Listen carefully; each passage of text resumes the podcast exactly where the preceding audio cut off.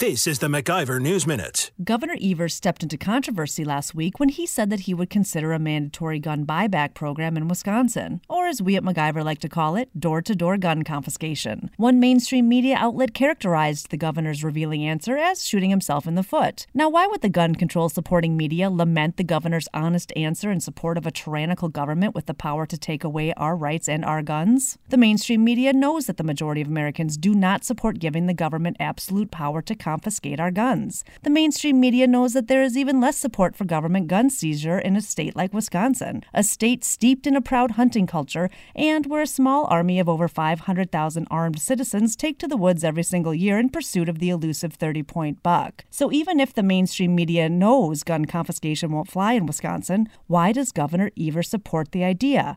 Huh, maybe the governor just doesn't care what all of us law abiding citizens believe. For the MacIver News Minute, I'm Jen Healy. For more free market news, log on to MacIverInstitute.com.